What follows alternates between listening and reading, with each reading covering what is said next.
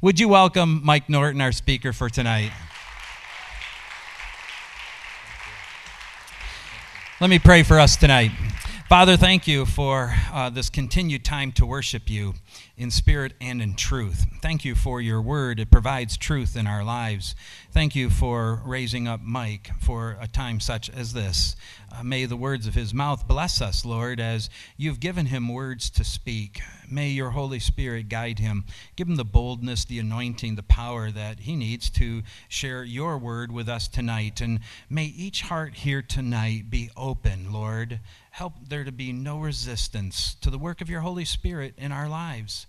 Thank you, God, for what you and you alone can do in moments like these, and that's move our hearts to be uh, made soft and to make decisions. We thank you, God, for the things you will do tonight through him. In Jesus' name, amen. Amen. Amen.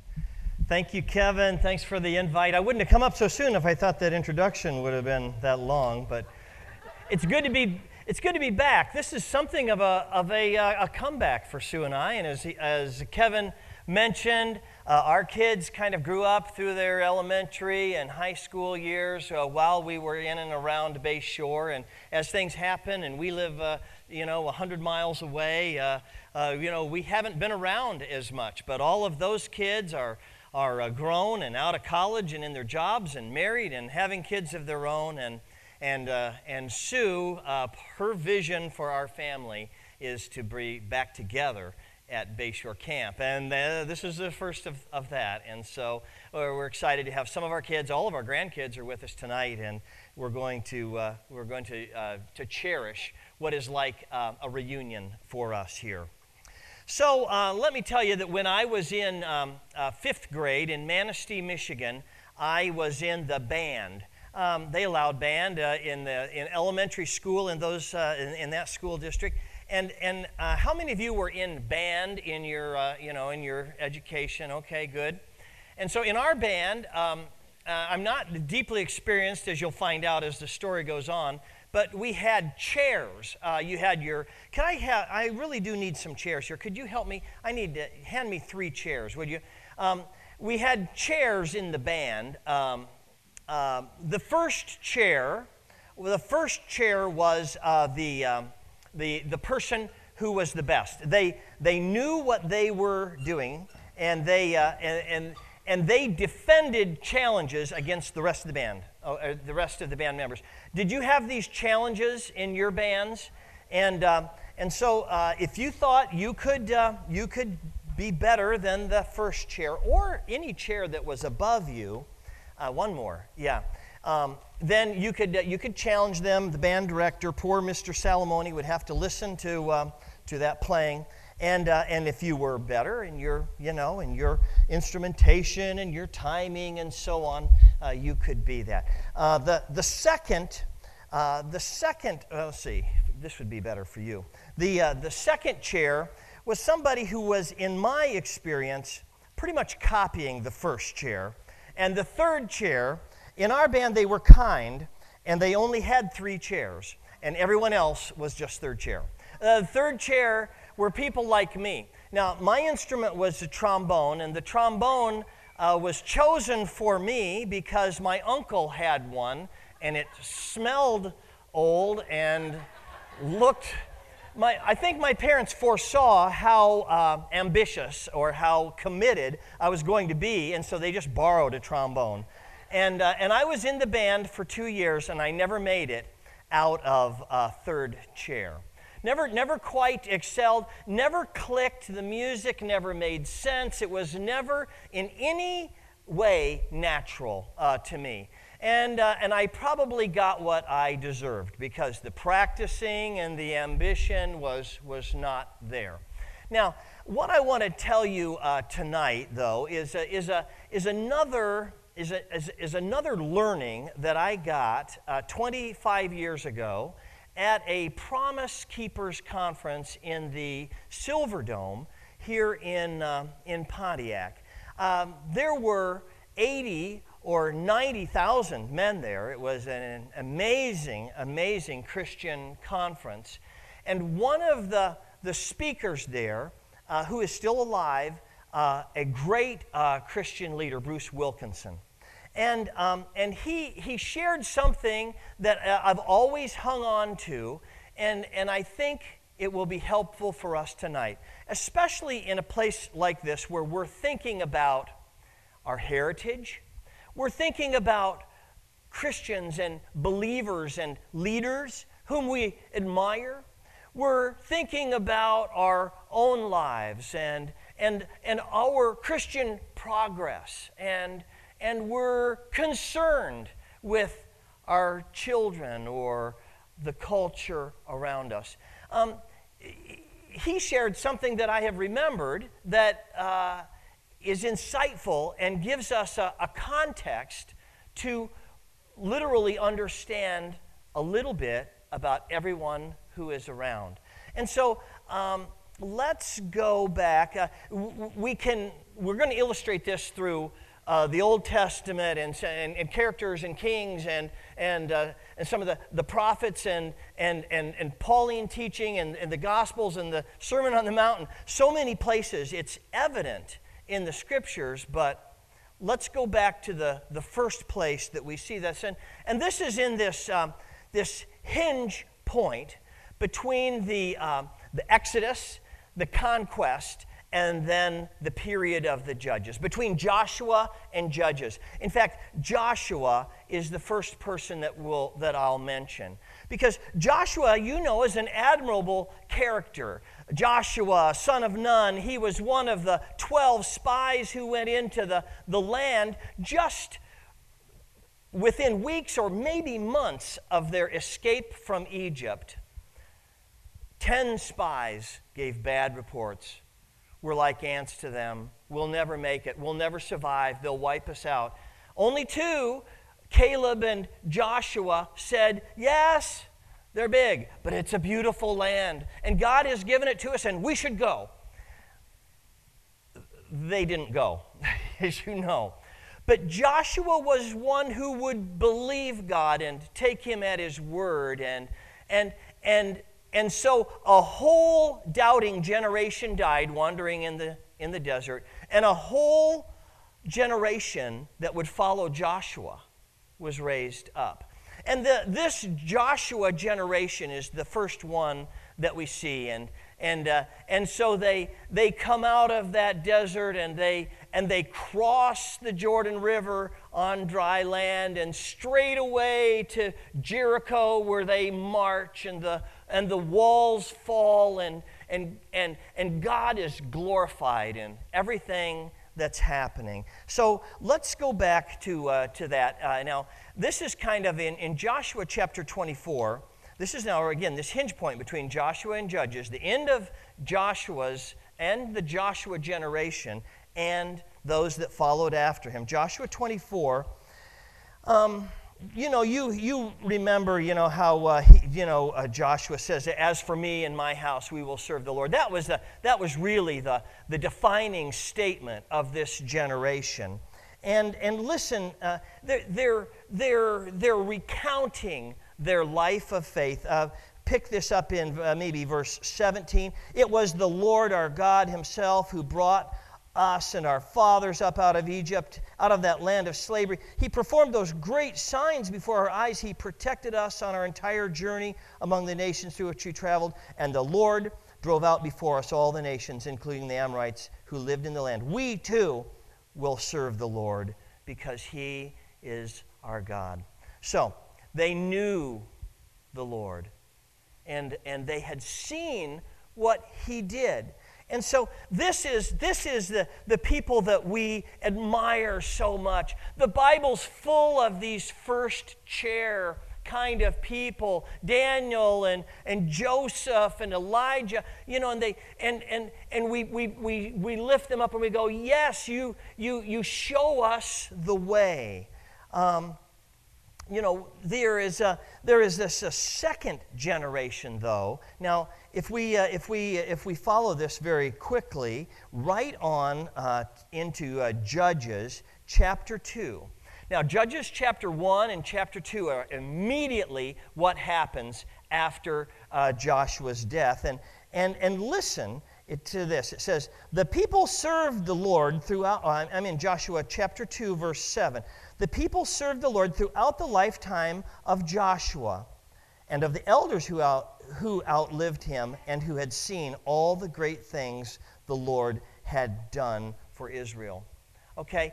They, they, they knew the Lord, but they had only seen, they had only heard of the things that God had done. They'd only heard of the things. And then the, the, the, the biggest problem uh, with, this, with this generation is recorded in chapter 1 and chapter 2. And by my read, only about half of these tribes, as they went into the areas that were set, uh, set uh, described for them, would actually subdue the people. The rest of them kind of became neighbors. Kind of lived, moved in next door. Uh, they did not fulfill, uh, they did not fulfill God's uh, will and his ambition for the place that they would live. So, so Joshua and his generation are, are committed. They, they knew the Lord, they did the works of the Lord. The, this generation that came behind Joshua, they knew the Lord. They had, they had seen or they had heard of the works, but they were in their own life compromised. This is a very important word. You know, it's, a, it's kind of both and. It's a, it's a I believe, but kind of a, of a thing. It's not disrespecting this, it's not fighting it, but it's, it's tweaking it.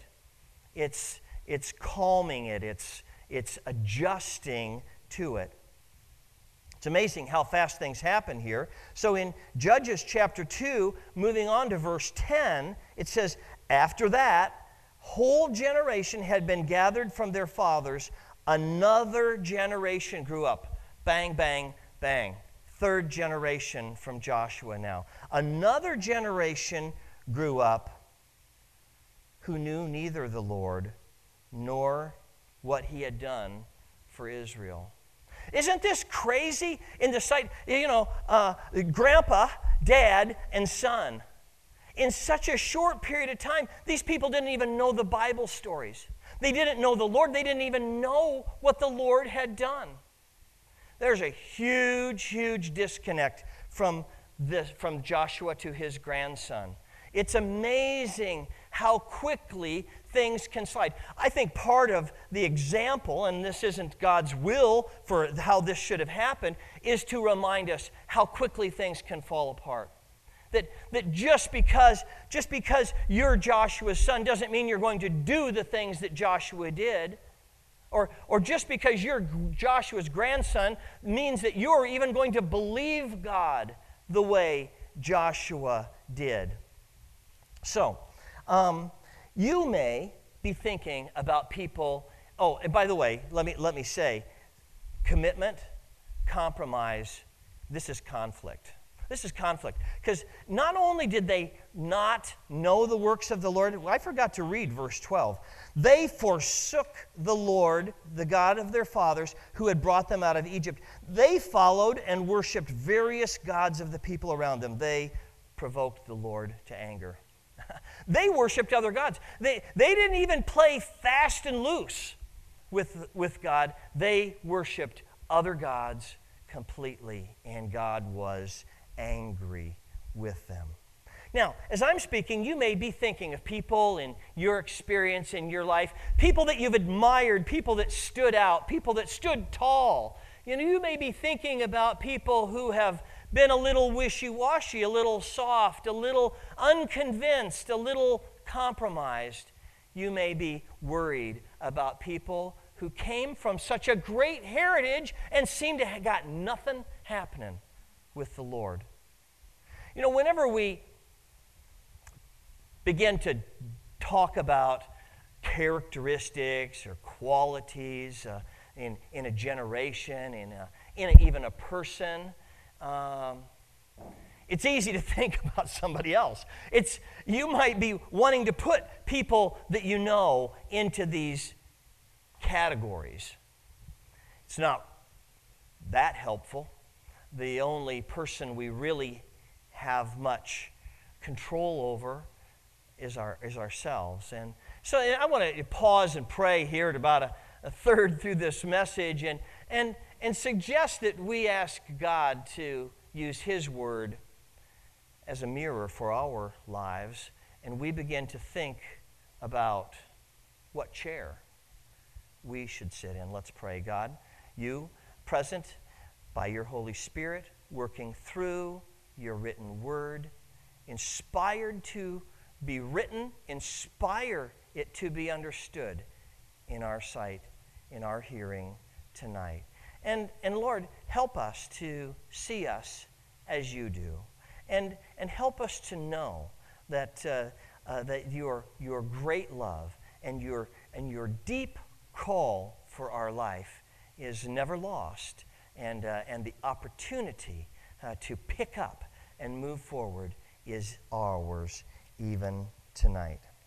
Okay, so um, if we were if we were if we were putting this in Old Testament terms, uh, this would be the the Jew, the true Jew. This would be the someone who's Jewish, and this would probably be the Gentile, the pagan, the, the heathen over here in the third chair. Um, this, is, this, this uh, sequence has been seen, by the way, in other places. King David, man after God's own heart, did great exploits for the Lord. Uh, you know, it must have been awesome.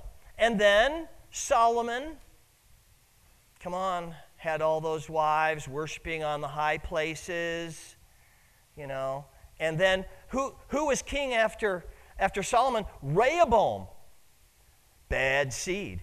He, he took the Lord's prophets and kicked them out. And he brought in his own prophets. Like, like Paul says to Timothy, there will be a day when people seek the, the teachers who will tell them what we want to hear. That's exactly what Rehoboam was. Sitting in the third chair, he did not know God or his works. So, um, you know, uh, if, we were, if we were talking uh, to, uh, to Jesus about this, uh, we would have um, uh, the sheep, and I guess we'd have the goats right? We'd have the sheep and the goats. If we were, if we were talking with Paul, you know, like 1 Corinthians, uh, uh, he would say we have the, um, we have the spiritual minded, mature, meat eating Christian, and we have the carnal, worldly, milk drinking Christian, and we have the one who needs Christ still. Okay? So, you know, we, we see this over and over again. You know, we have, we have people who, who Paul says are called out of the world. They were aliens and strangers in this life. And, and then we have those who, who says are spotted by the world. Or he says they are friends with the world. And to be a friend with the world is to be the enemy of God. And then we have those who are just of the world. Of the world. Right. So, you know, there's so many ways uh, to think about this. But uh, you may be wondering, why does it go this way? And, and I'm not sure I have the answer, but it tends to go this way. You may be familiar with Bill Gothard. Bill Gothard's a great uh, teacher and you know, has, has a lot to do with character and, and, uh, and moral qualities. And, and here is what he warns parents when he's doing his parenting teaching. He says, he says, Parents, be careful what you do because whatever you do in moderation, your children will do in excess. Why is it that our children take our flaws and emulate and not our best qualities. Don't you wish it were the other way? But it tends to be that way. L- illustrate. So, David, David has, as far as we know, one adulterous affair. Solomon has 700 wives and 300 concubines. Wow. You know, what one, what one does in moderation, the other does in excess. You know, it's, it's, un, it's an unfortunate uh, thing. It's, uh, you know, it, it explains uh, so much. You know, um, you know, you probably have said to yourself, I hope you can remember when you were a kid in your parents' house, uh, I'll never talk to my kids that way. I'll never say that. Do, do you remember what? I remember one, and I've said, and, and, we, and we say, I'll never say that to my kids. Um, I said, my, my, my dad says, quit crying or I'll give you something to cry about. yeah, kids hate it when you say that. And I hated it, and, and I said it. You know, um, we, we tend to repeat, amplify the generation before us its worst qualities. Our broken human nature is really working against us at this point. My mom used to own a, a couple gift shops up in the Tawas area, and they had trinkets and decorations and things in there. And she had a, a wall hanging, which was a kind of a foggy mirror, and you couldn't really see too much about what it said until you get up close. And, and it's kind of foggy around the outsides, and then your face is in the middle, and then it says, Mirror, mirror on the wall, I'm my mother after all. yeah. She said she had that thing for three years and never sold it. You know, nobody wants to think about this. Nobody wants to repeat what, what they criticized their parents about. Hmm. You know, every generation has got to choose to follow God for themselves. Um, you know, um, let's talk. Let's talk about the church. So, um, in the church, these these people. Remember, this is the chair of commitment. These people are committed, and so you know, uh, early in my ministry, somebody told me, "Well, Mike, you know that uh, 20% of the people do 80% of the serving, or 20% of the people do 80% of the giving," and and I go, "Well, I don't know. Whatever. Who could know that?" Well, after 30 years of ministry, I'm kind of convinced it's the way I see it working. These people, you know, are committed. This is my mission. This is my mission in life. This is my family. This is my connection to the work of God in the world. And, and they, they have such capacity. You know, somebody can't find one hour to be in the nursery one Sunday a month. And, and these people, the more they serve, they're filled, they're energized, they're strengthened as they go. Oh, now, this generation, though, looks at the church as a, as a duty. It's, it's really because it's a generation of compromise. They're looking at it as one thing among many. One good thing, okay, it's a good thing. One good thing among many good things. You know, the, the, the pattern of church attendance frequency that we're seeing uh, is, is changing. And it's getting farther apart rapidly. In just, a, in just a few years, you know, we're seeing every three or every four weeks to be common among people we thought were pretty tight. Pretty, you know, I went to a conference and there were some pastors from, um, from North Carolina. This is a Bible Belt, and they have a good church. And they're telling us about some of the things they're doing and so on. And, and then it came up in there and say, do you, ha- do you ever ha- do you have an issue with church attendance?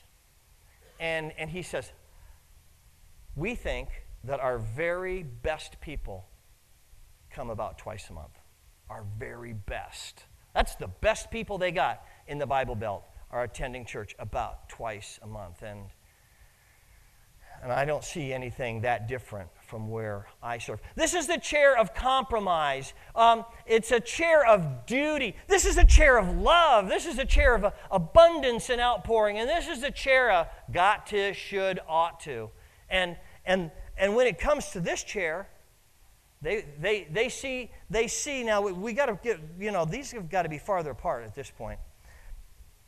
They see the church as a clique. They're looking Unfortunately, usually these people are looking at the real deal through these people. Little, little cool, little lukewarm, right? Okay. If we wanted to go to, to John's revelation of Jesus, you know, this is the lukewarm. Oh, I wish you were hot or cold, he says. Unfortunately, if this is about 20%, of the population that we see, and this is about 80% of the population that we see, most of these people are looking through here at the church, and they see it as a clique, a club. They see it as a, a duty. They see it as irrelevant. They, you know, how, how unfortunate. When it comes to the word, the, the Joshua generation is, has convictions. God said it. I believe it. That settles it.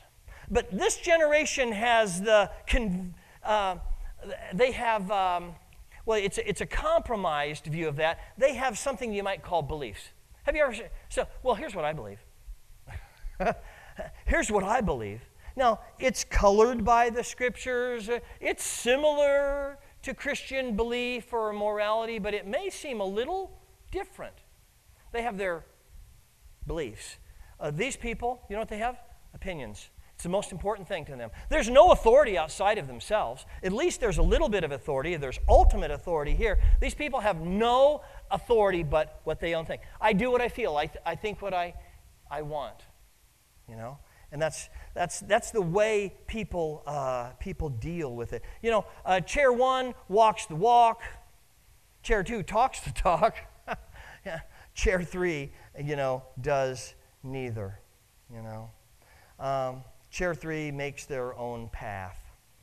You know, and to chair number one, worship is central. You know, wasn't worship central to, to David's life? He was, a, he was a poet, he was a musician, he was a worshiper.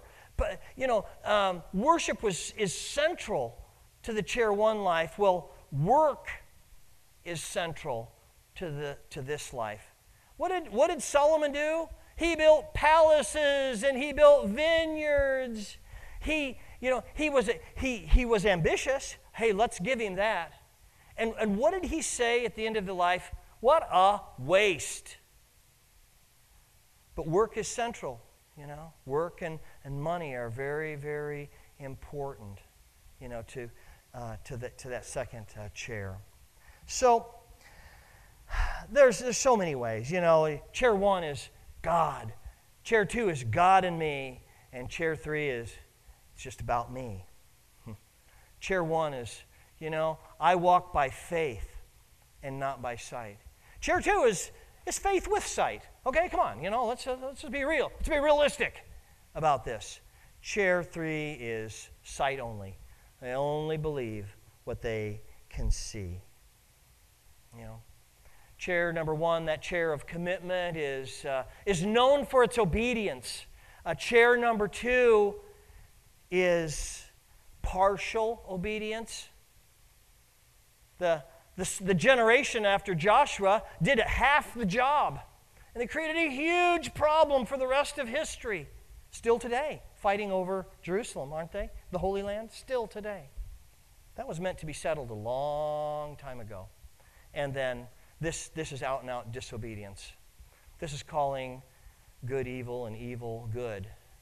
There's no, there's no connect, you know, to the, to the, uh, to the first chair. So, um, let's do this. Um, let, me, let, me, let me finish this message by talking a little bit about each chair and what do we do. Now, I don't know if you're thinking yet about what chair you, you're closest to, kind of in the gap, one cheek on one, half off the other. I don't know, you know.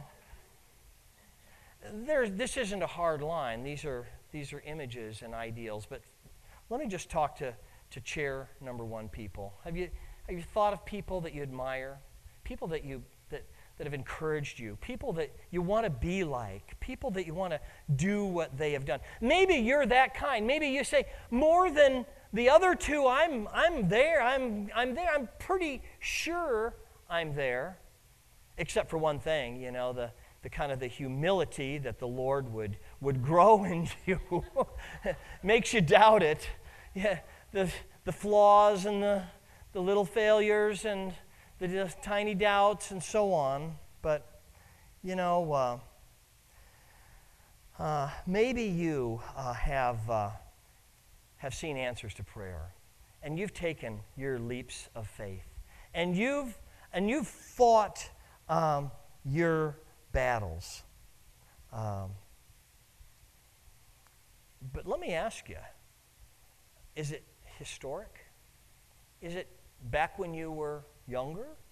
When you were maybe in, in college, in youth group? Uh, what about lately?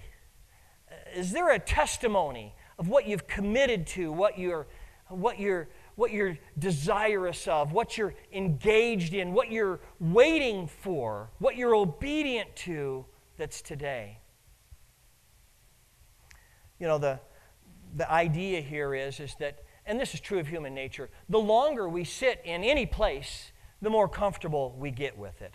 And that's not such a bad thing if you're in chair one. You're familiar with the things of God. You're doing the things that, that are honorable and, and, and, and bring His blessing. But what about lately? Is your, is your testimony getting a little dated? You know, you may be thinking that you are in retirement, or you've done your piece, or you have your testimony. I would just remind you that Moses or Abraham, Noah, all started their work late in life and did great things for God in their waning years. Um, it's something to think about. What about what about chair number number two?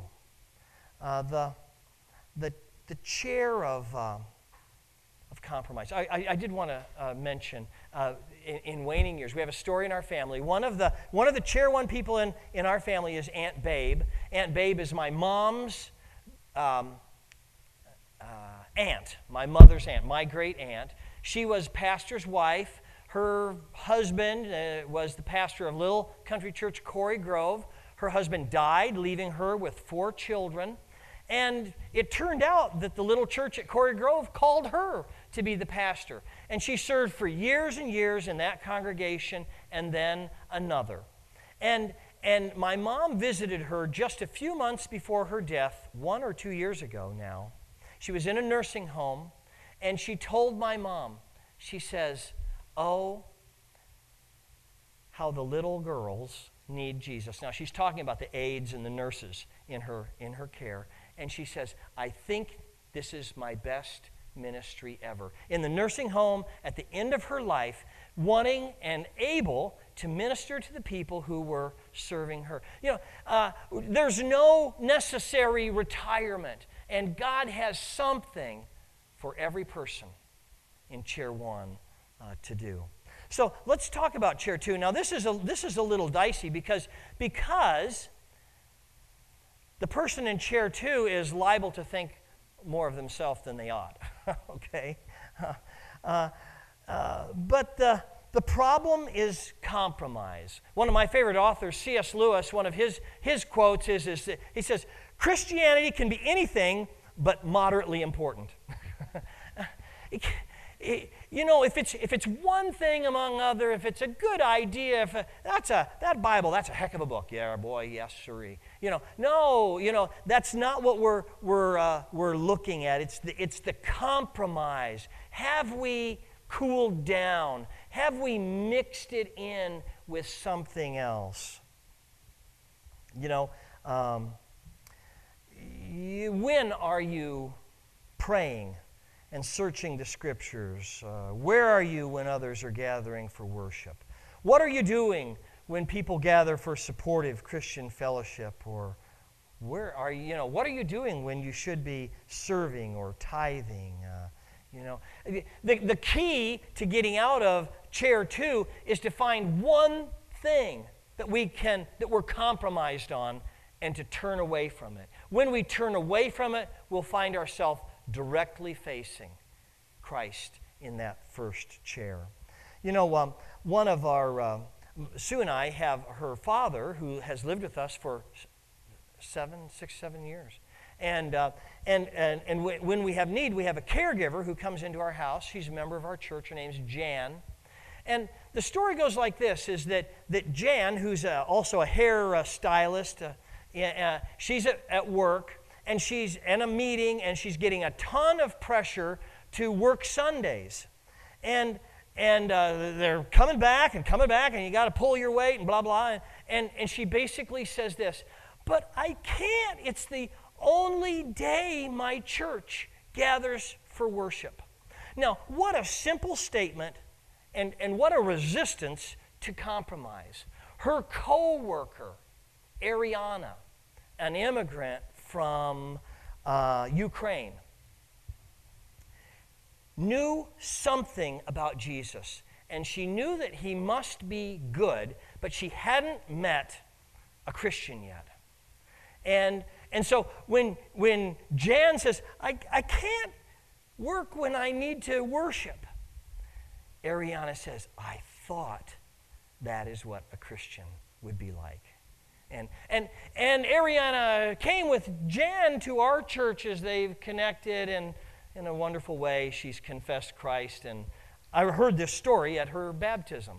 How wonderful it is. You know, oh, we don't know how just standing up for something simple, which maybe could be bargained or compromised away, may make a difference to others. Um, the, the third is the tough one, and it's, uh, it's the starting place. And, and for the person in the third chair who knows not God, knows not his works, I would never, ever, ever ask you to become chair number two. It doesn't work that way. We, we, don't, we, we don't have to do this. We don't want to, to go there. And in so many ways, new believers that maybe you have known have gone right to chair one. Isn't it wonderful? And this is what God wills, and this is never part of His plan. This is our human problem. In our community, we have Asians and Indians and, and, uh, and Arabs, and, and we don't have so many Arabic people. I can't think of any, any Arab or Muslim people that have come to faith. I can't think of any. But we do have folks from India or Pakistan and, and one of those guys just was baptized recently. His name is his um, uh, Funindra, but his nickname is Funny. So he just his young man is we call him Funny.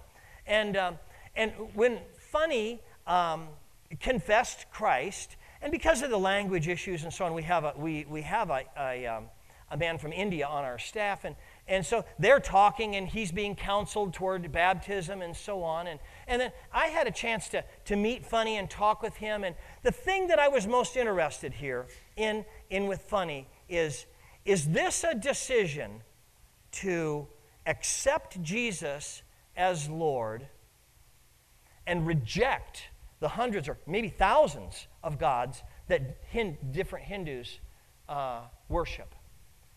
And he was rock solid. Oh, yes. Oh, yes. And his mother, so Funny's mother calls. He tells mother, we, we videoed his baptism, his testimony. He's sharing it, you know. And, and, he, and I says, How, how's it going with your family? And they're back in India.